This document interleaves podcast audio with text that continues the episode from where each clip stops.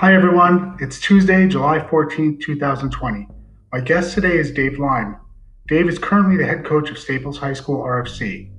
Dave has an extensive rugby background spanning 40 plus years, from his introduction as a youth in Australia to his playing days both abroad and here in the United States.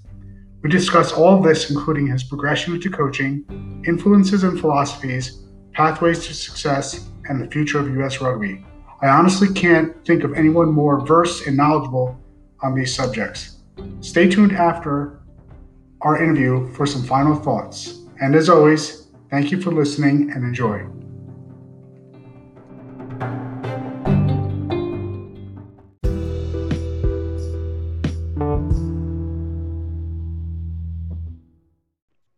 All right, you see the record button up there, Dave? Yep. All right, Dave, uh, good to see you. Uh, good to hear from you. Thanks for taking some time to come out on the Journeyman podcast. Um, like I like we spoke the other day, and your name kept coming up in rugby circles, and uh, I knew I had to have you on the show. Uh, we have some mutual acquaintances, and uh, within you know uh, rugby coaching. And again, thanks for coming on. And if you could just introduce yourself to the audience and maybe a little bit of background into your introduction to rugby and your playing experience. Thanks, Rob, for having me. I really appreciate it, mate. Um, yeah, look, I've been uh, I've been coaching now for about five years. Um, I've been involved in rugby since I was four. Um, so I'm coming up on my 47th year or something in, in the game, so to speak. Whether it's been playing for 30, coaching for five, and following the game for the other bit. Um, so yeah, so it's uh, you know it's a great game, and, and I'm, I'm able to give back now, which is which is really important to me, and it's re- it's really good. Yeah. Where, where, where, so where did you play? Where, where was your? I I I I, uh, I played in Sydney, Australia. So I played uh, I, I played in school, um, and then I played club rugby in a town I grew up in Eastwood. Um, played for my school, Barker College, um, and um, and then I went into a bit of sub districts as I um, after I'd finished with the club.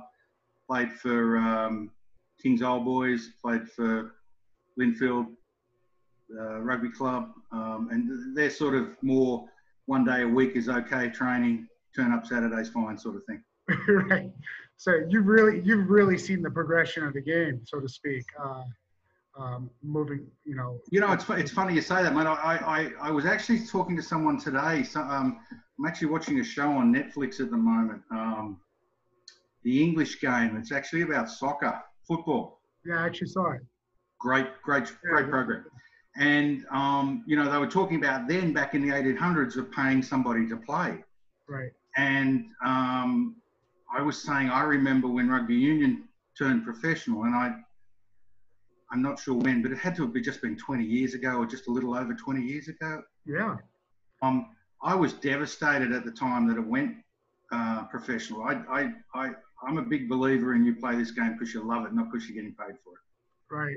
A sport like a sport like this, it's uh, it's uh, it's taxing to say the least. Yeah, I think it was what the first World Cup was like in the late '80s, right? '87, I want to say. 87. Yeah, I went to that. 1987 was around the corner from where I grew up. Oh yeah, and uh, you say Sydney. I was actually um, I was in Sydney in 2003 for the World Cup, um, so I got the opportunity to see that. Um, so that was one of my great, you know, rugby memories. And I wish I, you know, I wasn't so young and dumb at the time. I would have, I think I would have appreciated it a little bit more. But uh, Yeah, right. but uh, we had a good time. that, that was that was the that was the Jonny Wilkinson. Uh, Oh, yeah. wasn't? Yeah, no, I was standing behind the goalpost that night. Oh yeah. Yeah, that wasn't very nice. yeah, we, we saw about five matches. We went up and down the coast. It was it was it was a great experience. Um, it is really opened up my eyes to the, the global context of the sport, so to speak. Sure. You know, coming from a lot of traditional sports, and then, uh, like you said, uh, you know, was I've been involved in the game for a long time now. Since I believe I started playing in '96, not as long as you, obviously, but uh, you know, I'm at the point where like I- want to give back in some way as well. So whether that means coaching or podcasting or doing whatever I can to promote the sport is what I'm about at this point.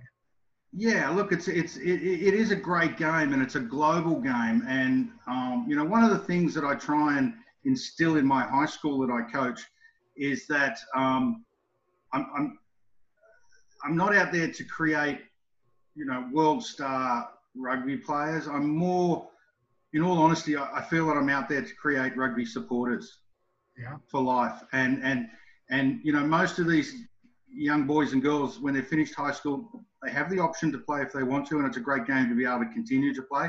But if they choose not to, and it was just something they wanted to play with their mates at school, then hopefully going forward they may get into business. They may end up in the UK on business one weekend or something, and be invited to a game, and they can actually converse um, because they have played it, they have an interest in it, they understand it.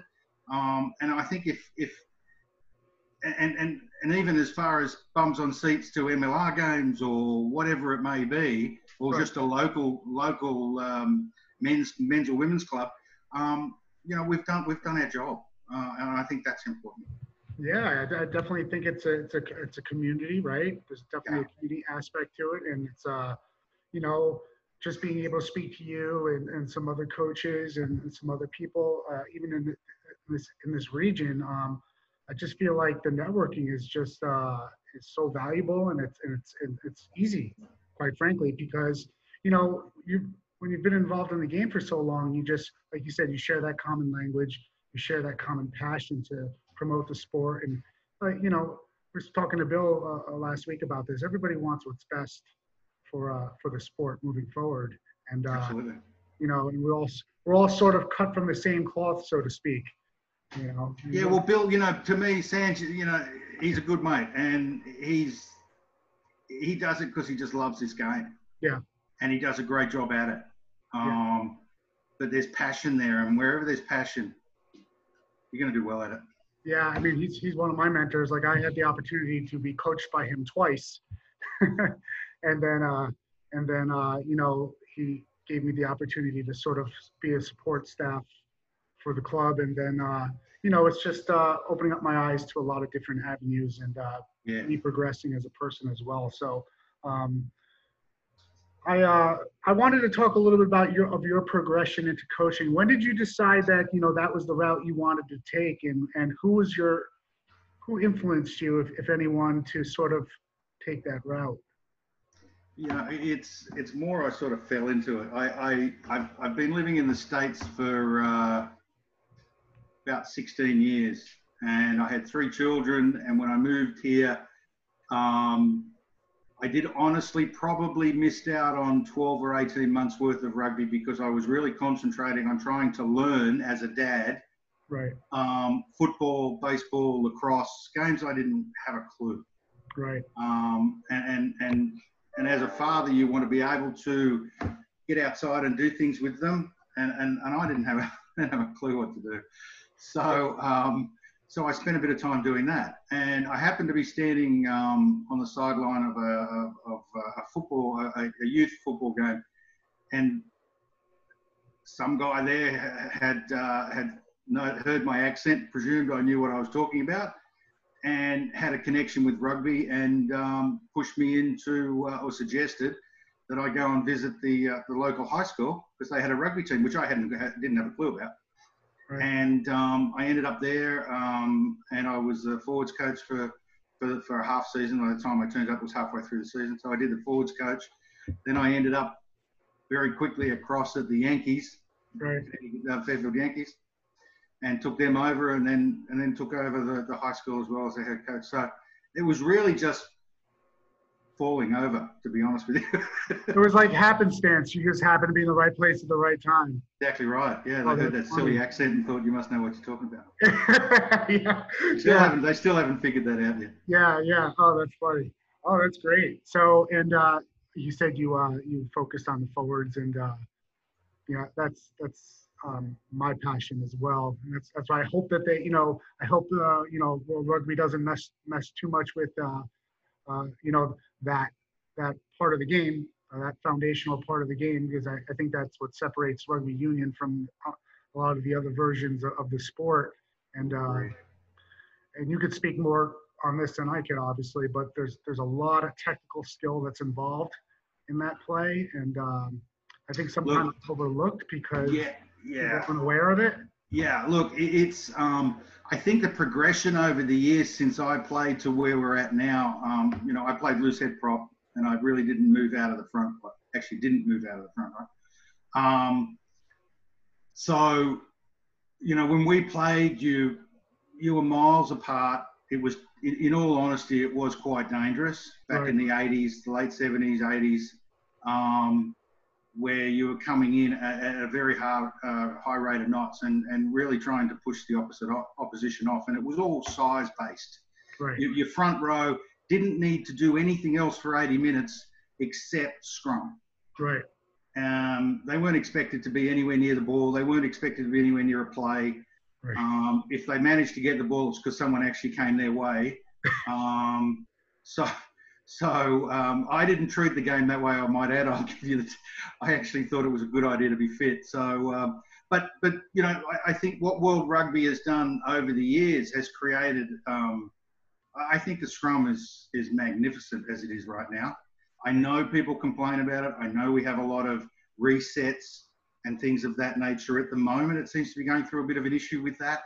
Um, you know, my personal opinion is just keep resetting. I don't care. Uh, I love watching it. Um, but I know it's a bit of a, a it's a bit frustrating for a lot of um, you know spectators and fans and what have you, and and it does get wearing and taxing on the on, on the forwards. But um, I think if we can just tweak a couple of things in that area to stop those um, collapses, um, or penalise a lot faster. Um, I think what we have right now with our with our engagement and our cadence and all of those sort of things are just brilliant. And it really and you can put different sizes in there. You don't have to be this massive, massive guy anymore. If you're a strong, solid young man um, with a will to win um, and, and technically correct, Right. you, you can't you can't be beat. Yeah. Do you feel like do you feel like uh, uh, not only the front row but the pack in general, they're just becoming more dynamic athletes and uh, Unbelievable. The- the- the- you know, the, you know, your, your, your second rows have got a lot to do, and your yeah. and, and your eight is a you know, and your flankers and, and your front row, and it, it all starts at one, and that's why we're numbered one through fifteen. Yeah. And um, you know, it, it starts there and works its way back, and and I think I'm a massive believer in in in um, in confidence play of where if our forwards are dominating the opposition, that's also making our backs um, far more confident um, than they were a few minutes ago because they're finding that they have they're, they're able to step forward rather than step back. Right. You know, and um, there's so much when you have dominance like that, that confidence just comes through. Um, but you've got to be taught the technical part of that game. It's just it's like a chess game. The, the Yeah. scrum's a chess game, and um, you know you may want to hold it still, you may want to move it, you may want to drive it, you may Yeah. you know, there's a million different things you can do to it um, if you're a smart pack um, and if you talk correctly. Yeah, like to your point, and I was talking to uh, Phil. I had a conversation with Phil Torigno the other day, and uh, but he's, uh, you know what you said earlier about you know, you know, it wasn't too long ago where the strategy was just to annoy the front, the other opposition's front row, you know, and uh, now the game uh, seems like the game is just becoming so much more cerebral, not not just in the attack, not just in the backs, but also you know one through fifteen. Um, Yeah, it's a it's a beautiful game the way it is now, and you know, there's there's a lot of talk now about this 50-22 rule right. um, that they're trialing in the southern hemisphere. Um, you know, I, I think the biggest mistake in, in, that they're looking at at the moment is the goal line drop Right. from a scrum five metres out. I think that's a disastrous move. Um, you've got to stick with that scrum if it's held up. Right. Um, you go back for a five metre scrum. Why wouldn't you have a five metre scrum if you're held up? You're the one on the attacking side. I don't get why the defending team then gets a goal line drop. It's actually a take from rugby league. That's Right. what rugby league do. And I'm not a fan of rugby league, so I wouldn't, you know, I'm not going to go with that rule. Yeah. But I, I you know, I, I, obviously being a fan of scrums, and when you're attacking and you have a five metre scrum, look, we don't see too many pushover tries anymore. right. Um, and, and that would, and, and that still gives you the oppos- op, op, the opportunity to have a possible, you know, uh, pushover try. And, and I think you've got to have those, have those on the table, leave it on the table. Yeah, I, I, I, I agree with you as far as uh, league goes. um, I know, but it's become very popular recently, even more so recently. Um, but uh, like like you like to your point, I, I don't like to see the the foundations of the sport sort of worn away. Uh, as far as you know, I think scrums are important. I think dominance in the scrum. I think that technicality in the scrum is important, and, and it's part of the game. I, I don't ever want to see that go away. Um, no, I, I agree, and I think if you have a particular team who wants to take the time to be technically cor- correct and strong at that in, in your set pieces, right. then they should be allowed to do that in the game. Right, absolutely. I, I totally agree with that. So this is kind of getting into uh, your philosophies of the sport, and you've sort of touched on it already. But what are what are some, um, uh, you know, as far as your coaching uh, philosophies? How would you how would you are you more of a obviously you said your expertise is in the pack. You know, um, no, I, I consider look. Yeah, look, my expertise. I am I am a I am a forwards guy, but I I I did grow up understanding or trying to understand at an early age every position on the field. Right. It was just something that I chose to do. Right. Um, my brother was a very good inside outside centre, and so I paid attention to what happened out there to see and get it. You know, I don't see it enough anymore. Right. Um, where um, where players in general don't understand other positions. Um, I'm a big as a coach. I like to change. I like to swap people around a bit. Right. You know, don't get too don't don't don't get too comfortable with that number on your back. Right. Um, I did that a lot at the Yankees, um, and sometimes it really does actually pay off quite well. Right. Um, uh, players becoming more versatile, like we say. Versatility is huge, and and having an understanding and and and and look if if if I'm playing if I if I'm playing number one and I've never played any other position, but I understand other positions, so I understand what my locks have got to do. I understand what my flankers have got to do. Right. Um, I understand what they're going through in a game, so right. I have I have I have an understanding and some compassion when things go wrong. Yeah. And that's um, yeah. You know, I think that that you know being a team is what that's all about, and you know. Um, my coaching philosophy is very simple. I wrote it a few years ago, and I've really stuck to it. It's it's um, it's about relationships, the enjoyment of the game, and most importantly, about the culture of the team. Right. Unity unity within the team with increased positivity and belief. Right. Simple as that. Right. And um, I very much stick to that. Right. And when I'm unsure, I refer to that. Um, so you know. Right. As as I'm sure you know every coach at moments and at times are unsure, right? I mean, I, I guess that's part of the progression. You do. You you have those moments, absolutely, where you know a decision you're about to make could jeopardize whatever the could jeopardize the result of the match. Yeah. But if you're sticking to your truths and your beliefs and your philosophies of what it is that you're doing, then you have to stick to it no matter what. Right. So creating a creating a winning culture, creating a positive culture within the team itself, and that would sort that is sort of going to translate into um, success. On, look, the success. The, you, yeah, look on and off, and and, and it, it, the success just comes. It, if you get it right, um, I don't talk about winning um, with any team that I coach. Um, you know, what I do talk about is training harder today than we did yesterday. Right. And playing better this Saturday than we did last Saturday. Right. And if we do all of that, then everything else falls into place. Sort of takes care of itself. Yeah, it does. Really Very good. Yeah, awesome. That's awesome. That's that's great advice. What's some uh what's some good advice you've received, uh, not only as a player but maybe even as a coach?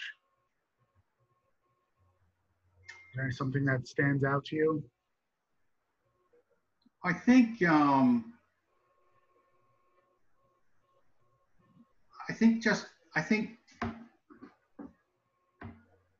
being yourself. Yeah. Um, you know, and, and, not trying to be somebody that you're not. Right.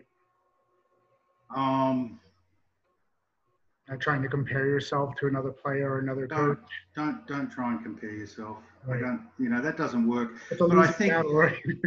Your pardon? That's always a losing battle, right? Absolutely. There's always someone better. right, right, of course. but you know, it, it, it was just it was more about just being myself and and and um what would I want? Right. Um, you know, over the over playing over 30 years, I had a lot of different coaches. Right. And I had some. I had a couple of very good ones that I still remember fondly, and then I had some really, really bad ones as well. And um, but the one thing I remember about the good coach, and there was one particular coach I had when I was in high school, he cared. Right. He cared about every individual player. He cared about what we did. He cared about what we did at home, at school, on Right. the field. Right. He was worried about and concerned about our welfare. Um, Right. and I think that's one of the biggest things that I've taken, to be honest with you, that every player that plays for me, I care about, I do honestly care about them. And, you know, I worry, you know, at times I do worry maybe a little too much of certain, putting them into certain positions or what have you, but it's a, it's a care thing and, and, and you do. And, and the other thing I find that is if I show them as much the love that I have for this game, it becomes a bit infectious. Yeah. So it goes it goes above, way above the X's and O's of the sport. It's not. It's got nothing to do with X and O's, mate. Right. Right. Right. I don't think so. I really don't. I really don't think it does. It's kind of like my, my segue into my next question of like, if you're getting into coaching, um, you know, there, there's got to be a, there's definitely, a, there's a human aspect to it. You know, you're dealing with human beings and, uh, you know, the, the sport itself, you know, I would argue is secondary. You know, you're dealing with the development of people, whether they're young adults, whether they're, you know, adult men, whether they're kids, you know, and, uh, you don't necessarily you didn't necessarily have to be the most stellar player when you played you know but you have to show that you care and you have to want to promote the sport and do what's right you know and Well, this this this is exactly right, and this this this belief system where um, I think more so in the states where you can't be a good coach if you weren't a good player. right That doesn't fly at all. It's got Right. nothing to do with it.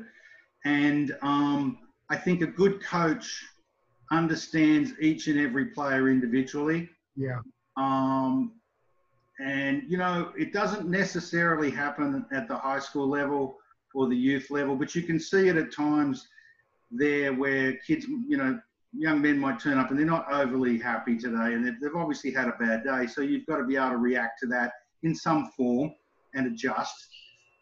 But I used to find it more at the men's level yeah where if someone hasn't had a bad day, you're definitely going to know it because they're actually going to react to being hit or something. right. And and so rather than bringing the whole house down to training, you have to teach your players all the time to understand that this particular, you know, this he wasn't normal when we were lacing up our boots before we started. right That wasn't his normal reactions. So something's gone wrong. Might have broken up with a girlfriend, had an argument with the wife. I don't know, had to put the dog down. There's a million different things that'll go wrong yeah um, that we all have to understand. Yeah And as a team, and as a team, we should understand those things right and, and, and have some compassion and understanding for that and, and, and be able to not pry, and we don't need to pry, and it's not about prying either. It's just about understanding, look, he's a bit off tonight, he's not his normal self. Right. Let's Yeah. just let's just let's be let's be nice. Yeah, I, I think that's what you know. I- started this podcast a couple of months ago, and you know, it's it's changed. Just a side note, it's changed. It's actually morphed as I've been doing this. I kind of wanted to see where it went, and I'm starting to realize that you know I can talk about rugby and I can talk about these you know jujitsu and these other sports, but really at the end of the day, you're you're you're talking about people. Is what you're doing. You're talking about people. You're talking about relationships you're talking about just trying to better yourself and, and better the people around you you know and that's not to say you know i have all the answers or we have all the answers it's it's just uh, it's a platform like anything else Yeah, that, that's that's right. We don't have the answers. I'm not I'm, I'm not a psychologist, but Yeah. sometimes I feel like I could be, or I, I'm not I'm not a HR manager, but Yeah. at times I, I'm, I'm I'm filling in that role. yeah Um, you have to wear many hats it's, it- as, I think as a coach, you must be aware and understand that there are more than just getting there on a Tuesday and a Thursday night Right. And deaf, and you know, the old style of yelling and screaming is long gone. Yeah, that's way. Yeah. That's that's just you know, and I, if I hear that now, it, it, it makes me cringe. It's it's awful. Right. Um, but you know, that's you know, I used to find I used to find when I went quiet and wouldn't talk, Right. That that had more of an impact than anything else did. Absolutely. Yeah. Yeah, Sometimes, yeah. yeah. Like you said, it's just about knowing your players and knowing your team. You know. That's right. That's right. Um, so, which leads me to um, what I wanted to discuss with you as far as um, coaching development in the States. Um, so, you've been around the sport a long time, and uh, I know USA Rugby is sort of in a transitional phase at this point. Um, uh, on a personal level, on a personal note, I was in the process of getting my level. I was going to get my level three, and I just haven't pulled the trigger yet because, uh, you know, life got in the way, and number one, and then uh, you know, COVID hit and all that. But do you think US? This is kind of a multi-part question. So, do you think USA Rugby or the rug, uh, rugby in general has laid out a ground or a framework for uh, the development of rugby coaches, or is it something like, well, you've been around the game, so you know you're obviously the next contestant? Um, do you think USA Rugby can do a better job of that um, as far as promoting the development of coaches, and where do you see that going in the future? Uh, you know, it's funny, Robert, you meant you say that because I'm actually just been elected in the last three weeks to the new USA Youth and High School Rugby Board, Oh, okay. Well, which is an which is an offshoot. You didn't know that, did you? no, which is no. which is uh, which is an offshoot of we of USA Rugby. Obviously, USA Rugby's in Chapter 11 now. I think a lot of people need to rem- to to to understand that um, you know USA Rugby's having a few difficulties, but they are not the only governing body of rugby in, in the world that's Right. having issues. right, Um, England's having issues. The RFU is having issues. Australian Rugby Union's having issues. New Zealand Rugby's having issues. They're all having financial issues at the moment due to COVID right, um, and other and other problems as, as such. Um, so so you know USA Rugby's not standing alone as a as a troubled entity. Um, coaching and education, I think it's just vital. It's so important. right, Um, but I do think, in all honesty, now I'm a level 300 coach, and that level 300 course is actually very, very good. Yeah. I found that to be really fantastic. Two solid days, and I mean solid days, Yeah. and um, it, it was well worth it. Yeah. Um, I think I don't think we're doing it. I don't think it's. I don't think we're doing it right yet. I think it's a bit cookie cutter. Level one, level two. Yeah. I think level two is cookie cutter. Level one's just an online. Um, I think we need, and when I when I when I say cookie cutter, we're not really. You know, if I remember rightly, when I did level 200, I think we spent more time learning how to scrum than anything else, which I which wasn't what I wanted to learn. Um, I guess a lot of coaches, if they if they're backs, they don't get it. But um, I, I think you want to learn how to coach. Um, I think you want to learn how to. Um, and funnily enough, when I did my level 300, that's where I came up with my coaching philosophy. That was part of the course. Okay. And um, and that was probably one of the reasons why I loved it because I really got to sit down and work that out. right, Um, but I, th- I, I think we need more about what it is that you do when you coach. What, what are we looking for? And we come back to individual players, looking at, you know, if, if, if, if Bill comes in off the street, having played the game for years, not coached, comes into a level 200, after about four or five hours on a field, he's got his level 200 course. Right. And now he can be in charge of high school and anybody. Do we know that Bill, and I'm not using Sanj as an example, but do we know if Bill can can do the job? Do we do we know if if he is do we know do we know if he yells? Do we know if he understands players or even is interested in understanding players? Do we know if he is just purely out to win? Right. Now, the purely out to win coach, Yeah. I think, is the worst coach you'll find. Right. Right. And I do say that with all due respect.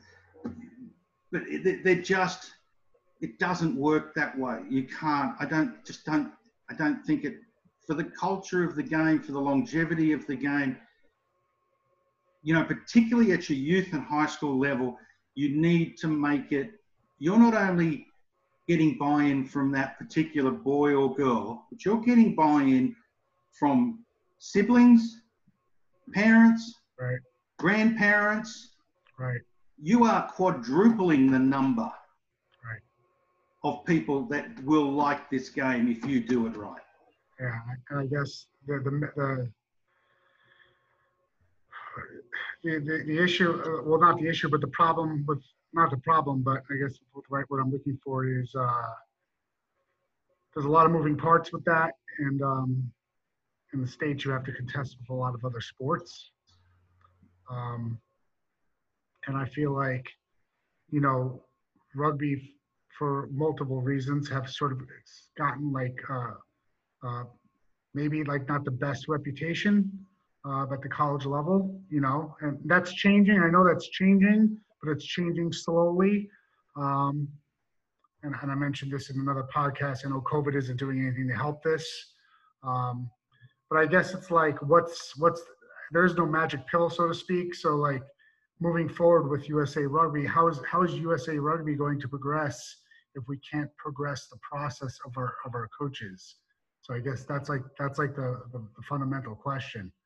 Well, I think I think I think you'll find that with the new restructuring that they will have, Right. um, and let's use USA Youth and High School um, Rugby as an example, which is an offshoot of USA Rugby, Right. and it will manage the um, youth and high school around the country. Um, and we have we have currently working groups that are working on training and education right now as we speak, That's awesome. and um, and ways of doing it better, and ways of, um, for example, I'm I'm uh, I'm a part of a group. Uh, one of the groups that I'm in as well is uh, competition playing standards, trying to look at the standards across the board nationally and say, okay, what actually, and, and some things that come up that are really fa- quite fascinating. Uh, if you're not playing for a state championship, your enrollment in that particular sport is higher. Right. Now, I didn't know that. Um, and there's some data out there to back that up. Now, so do we need to all be playing, all age groups being freshman, sophomore, JV, varsity, all playing for a, um, a state championship? Right. If, if, no, no, well, no, I don't think we do. Right. Um, so there's there's a there's a few changes afoot that could make the game better, grow the game, Right. And help us um, long term to fix the problem that we've had. You know, as you, you touched on it, the college level has, and I'm not saying D1 by any means. D1 is a very professional league, but below that, the D2, D3 college levels have sort of over the years sort of spoilt it a bit and it has had a bad taste uh, in a lot of people's mouth. But I think, you know, that is changing and it's, but it's not an overnight thing, but it is changing. Right. And if we get it right at the, the youth and high school level, then the D3, D2, D1 levels at college won't be an issue going forward. Right. Um, a- a- and that will become more professional or more, you know they'll have that culture going through and then if we can fix up and, and, and make a better training and education program that really does teach coaches all those different hats that they should be looking at or just give them advice on different ideas um, then we can make then we can tidy up the whole the whole gamut and put it all together as one and grow the game. And you know we should we should be able to grow this game to a massive level in, in this country. We've got more registered rugby players in the United States than we have in pretty well anywhere else in the world. Didn't know that. Yeah. Yeah. So that's that's uh it's it's interesting. It sounds like the rugby IQ not only needs to increase as a player, but also on the coaching level, uh, all around. Um, but it sounds Look, like you're always going to have you're always going to have players, and this is where you get them. I think as a coach, you want to make them understand the laws of the game as best you can. You want them to be able to play, in my opinion, multiple positions. right. Um, and so that, that starts at the youth level. When you get them into the high school level, then you're starting to put them into a position where they made their body suits or their mind suits. Right.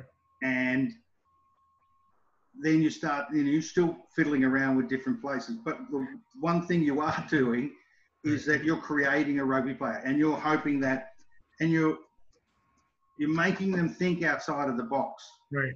So if I'm a number 10, I don't just grab the ball off the nine, either throw it to the 12 or kick it. There's two options I've got there.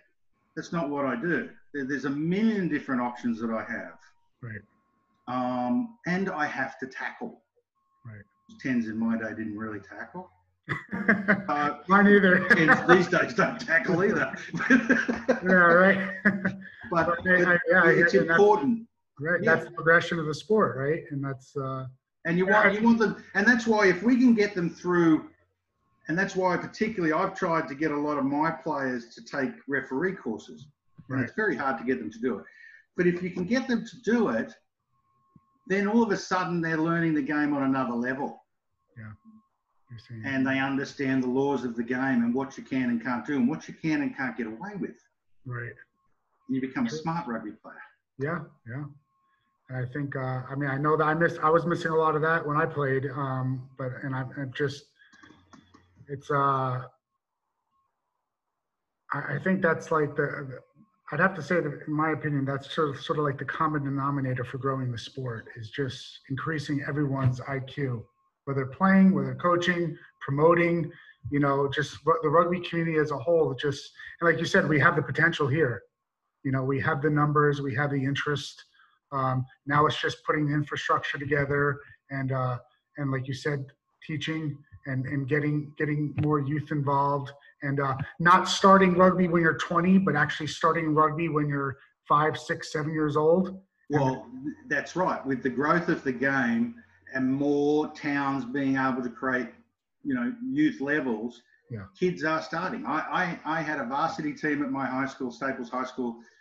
Well, it was about to, before COVID hit, that of the 23 varsity players, there was probably about nine that I had been coaching since U10. Wow. Okay. Now that's a pretty good there. number. It's a lot, and there's a lot of experience. Yes. Yeah, that's that's amazing. You don't see that. Like that's not that's not the norm, right? Would you would you agree with that? That that's norm? I, I, I, I, I, w- I would agree. Uh, across uh, nationally, I would agree. Right. But but but it's growing. Youth people are understanding now yeah. that, and it, look, it's it's popular here. You know, I, I think my town when I, we started our youth program here, we you know we were in our fourth year this year. Um, you know, a lot of teams have had them well before us. Yeah. and they manage to maintain, you know, that flows through into your high school, Right. and that's why you have such good numbers. Right. Um, and you know, it's it's it's just a, you know, you build it, they will come thing, and it's work, and it works. Yeah. Um, Yeah. A friend of mine, uh, a, a friend of mine, uh, we, we tried this, and I think I mentioned this before, but a couple of years ago, we tried to start a, a, a team in our high school, and we just got so much pushback uh, from from our athletic director. And I, I'm not going to lie to you, I, I got very frustrated, you know, because I, I know how great this sport is, and uh, you know, the guy that I was going to coach with, he was a he was an old boy too, and uh, from a different club in Hudson Valley, and you know, we we promoted it. We were going to start the girl, you know, the, the, we were going to start with the girls team, you know, that wasn't going to interfere with the, the traditional football or you know, not take away take away players, so to speak. You know, we just wanted to promote the sport, and you know, if anything, improve them in in their other sports that they played. And uh, it's, it was just. And this this is about four or five years ago. So hopefully, as time goes on, you know, schools and high schools are going to get more. I think, I think, yeah. Look, you know, I look at the example um, up in Danbury at the moment where right. they're, put, they're putting that that high school team together, and, yeah. and and the guy doing that has spoken to me on a number of occasions. Yeah. And and and where we're all all willing to help each other. Yeah. And you know, he needed to start. We talked about it, and and you know, I gave him an idea that you know, start your high school first. Yeah. Then go to your youth level because if you haven't if you haven't got a high school level and you put start a youth level, then those kids are going to go somewhere else. Right. So you need to be able to start the high school, and he's got that going, and, and I hope he can pick up from where he left off for next spring, which I'm sure he will. Yeah. And that and that's exciting. It's great to be able to see another team coming up, and um, and sure they may struggle for a couple of years. And he's asked me to come in and talk to the parents and the and, and things of that nature, so they understand what it's like and and, and how you go about doing this. And um, you know, with my high school, we have 100 boys and 30 girls, and oh and I've been very lucky in that regard in the last few years. When I took it over four years ago, we only had 28. Right. And um, and you know when when it's word of mouth and, and they're having fun and they're enjoying it and that's what it's all about, then they'll keep coming. And then when football knows that you're not a threat, right. And when your AD is supporting you, which I'm very lucky, I've got a supportive AD. Um, just things roll, and um, yeah, look, you know, I we will give all my, I mean, a lot of my kids that play at Staples are football players. So at the end of the season, they go back fit. Yeah, that's right. when I get them at the, the end of their season, I've got a bit of work to do. Right. Oh, they're shot at that at the point, right? Yeah. Um, uh, yeah. I, thank you for that. I, I, I appreciate that. Uh, I'm not giving up. I'm not giving up hope on that. Um, but uh, I, no, and the other and the other thing now is that there's so many ads out there that understand the game.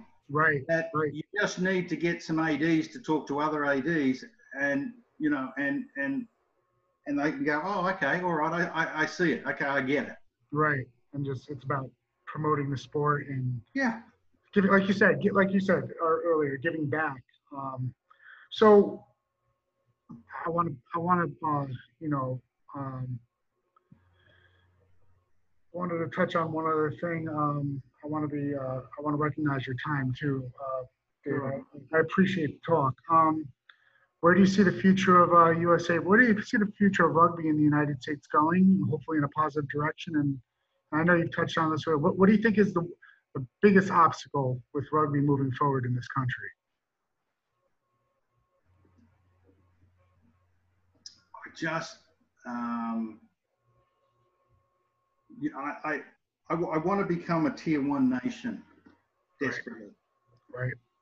Um, and I think we need to, and I think we can. I, I truly believe we can. Um, and there's certain things that I think I would do if that was up to me, but um, you know, there there are some very very talented players in the United States. Yeah. Lots of talented players. I've coached lots of talented players. Yeah. That really are very good and could compete anywhere in the country. Yeah, sorry, anywhere in the world. Um, it's the same. Look, whether you're born in Australia and brought up playing it there, or whether you're born here and brought up playing it here, it's the same bloody game. Right. Yeah. It's no different. And right. you've got the same people doing the same thing. You've got the same coaches out there week in, week out who love the game, who want to pass on their knowledge and teach and teach people to be better at what they do. Right. It's the same everywhere you go. You go to the UK, it's exactly the same. Right. Um, you go to Fiji or Japan or anywhere. We're all, you know, we're all, but but I think I think I think in time we will get out of tier two and move into tier one. And I think when we do that, you know, that'll change the game as we know it here in the States, I think. Yeah. Um, we're heading, in my opinion, we're heading in the right direction um, right now. Right. We concentrate on, on, on grassroots. Yeah, grassroots, right? And, and, and, you know, you can't have a tier one country without the right program in place for the grassroots. Right. And, and, and if we don't get that right, then we, we, we can't get anything right. And our numbers, you know, we have 50,000 youth and high school players in this country. Right. That's a lot of players. Right. And, um, and growing, constantly growing. And so, you know, if we, we get that part right and we continue to move on an upward trend and, and and inform our members on a, on, on a, on a better level of, of training and education and, and um, how to do things in a, in a better way. And, and it doesn't have to be coaching, it can be administration. Right. Um, and we put more of a professional spin on it, not, not overly stupid, but just a bit more understanding of how we need to monitor injuries and how we need to take care of uh, of, of our players Right. in general and and and and we're in good shape we are in good shape Yeah. And how players should take care of themselves, right? I mean, just Yep. by, Yep. Yep. you know, even even their own habits. You know, take a you know uh, some self reflection on that. You know, and I, that's something and that's something that I, you know I learned late in my career. like, and I know a lot of guys they get into their 30s and and they you know they they're you know they realize the clock is ticking. You know, and uh, they they I don't want to use the word they be they professionalize. They want to become fat. You know, they they but they treat it like a, a second job, and uh, and I think, you know, I think a lot of players started that earlier. You know, I think that would help promote the, sport a little bit more. You know, look i think you know as i said to you earlier you know when i started i was in high school and it was very serious when i went to club rugby uh, in sydney it was very serious and then when i got a job and got married and had kids I went to sub district rugby, which was wasn't serious. right, So, you know, there's there, there, but it's still, but still, the culture was there. The understanding, the coaching was still there. It was just I didn't have to go twice a week, Right. Or I could even miss training because I might have been traveling. I could turn up Saturday and I'd be running on anyway, yeah, gotcha. right? you know so so but but it, it was it was there it was it, it you still it was still there. And it's no different to here. We're not any different to anywhere else. Right. and we don't need to try and even compare ourselves to anywhere else. Right, this is this is a country with a lot of very very good rugby players in it. Yeah, and anyone who doesn't think the states can, can field a good rugby side is, is kidding themselves because we really can. Yeah. Well, hopefully, hopefully, you know, in the future, you know, more players are exposed, um, and hopefully, you know, all these moving parts move in the right direction, and we could all learn and and move the sport forward. You know, like you're doing, which you know I appreciate. I know a lot of people do. Um, like I said, uh, you come highly recommended. I know you've, you've probably coached thousands of people. You've probably affected thousands of, of players, not only on the field but off the field. And uh, you know, I want to commend you for that. And uh, you know, not that you need my commendation, but um, you know, I, I, I really appreciated this discussion I had with you, Dave, and it was good to meet you. And uh, you know, I, I wish nothing but the best for you in the future, and I wish nothing but the best for our sport. You know, um, No, I totally, I, I, I can't, I can't back that one up enough. It's totally right. yeah. Absolutely. You know, it's, it's, it's all That's about, what it's all about is promoting the sport and doing, like you said, leaving the sport better than, you know, where we had it. absolutely. Yeah. And look, there's so many good people a part of this sport and, and, um, and that, and that's what it's all about. And, and, you know, we, and when we show that we have a love for this game, that's infectious and it, and it moves on to other people and they have the same feeling about it. And, and that's what we want. And whether it be a player or a spectator, it doesn't matter. Right, right. Yeah. All right, Dave. Well, listen, thank you for your time. Um, thank you for your insight. It's much appreciated. And uh, I hope to speak to you soon. And uh, if you want to give me that information, you know, please do send it to me, and, uh, and I'll make sure to put it in my notes. And uh, we'll speak soon. Okay. Thank, thanks, Rob, very much for your time. I really appreciate it. Lovely to meet you, mate. All right. You as well, Dave. Thanks. Thanks, buddy. Bye bye.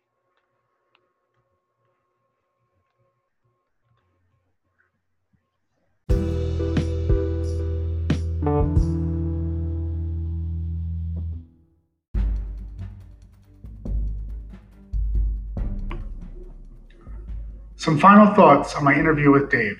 Dave spoke about wanting to develop the United States as a Tier 1 rugby nation, which inspired me to name this episode Tier 1.